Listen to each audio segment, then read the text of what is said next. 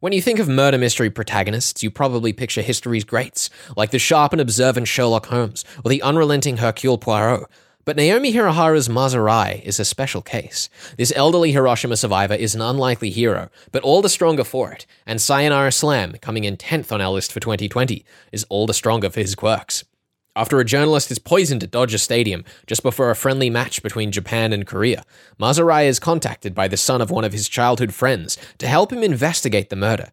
Taking on a role as a driver and translator for Yuki, Mas is dragged every which way around Los Angeles, finding conspiracy at every turn. With Yuki reminding Mas of a past relationship from his time in Japan, Mas's own relationship with his girlfriend Genessa is thrown into turmoil, and the case provides him with a welcome excuse to avoid dealing with his feelings. As the mystery twists and turns through politics, history, and journalism, the plot circles World War II and its impact on Asian American communities, putting front and center issues that the modern day threatens to forget, highlighting their prevalence and importance, all told through oddball characters that unquestionably reflect realities often left unnoticed.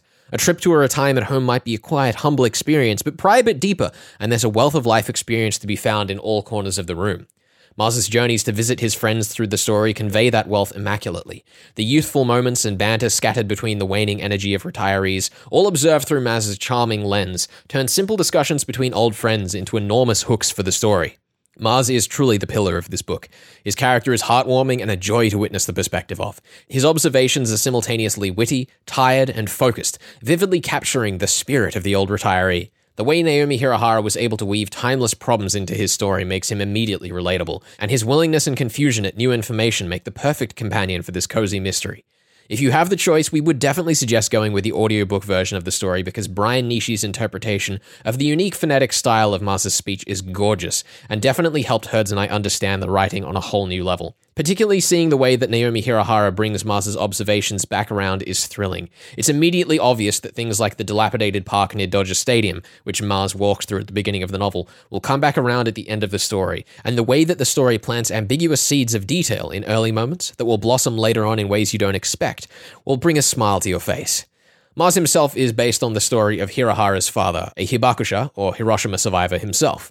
Whilst it seems the path of Mas and his inspiration have diverted some time ago, at least we hope Naomi's father isn't being dragged into criminal conspiracies, the caricature moments he inspired, such as the old gardener critiquing landscape choices, give the novel an excellent breathing pace with great variety. Tense investigations are separated by levity, such as simple chats between Yuki and Mas, in a regular cadence that puts you on a fine wire between showing the repetitions of retirement and the spontaneity of discovery.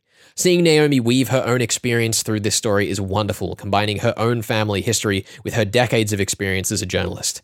Despite its cozy surface and simple setup, the story at no point shies away from dealing with enormous issues tactfully. The impacts of generational harm for many reasons are front and center, and approaching it in this family driven, top down approach with the elderly community at the core and the younger characters like Yuki engaged at the sidelines is such a clever approach, and we have to applaud Naomi for it. The mystery, however, cannot hold a candle to the intelligent approach of the thematics. The novel doesn't break any of our traditional rules, strictly speaking, but goes to show that even the strictures of Knox and Van Dine can't make a fair and challenging mystery. The vaguely device X method is revealed quite early, instead asking you to unravel how the device managed to be there in the first place, which, in our opinion, is a completely valid approach to take.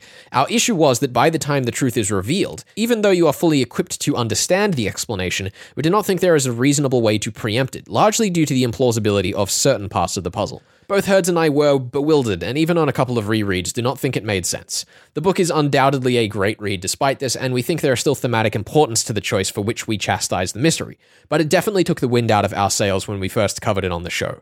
We've both warmed a lot to it since. I'm sure Raymond Chandler would have a thing or two to say about it, but this concern is secondary. If you approach the novel with this in mind, the strengths are well worth it, both in that you'll enjoy them and likely learn something new and important.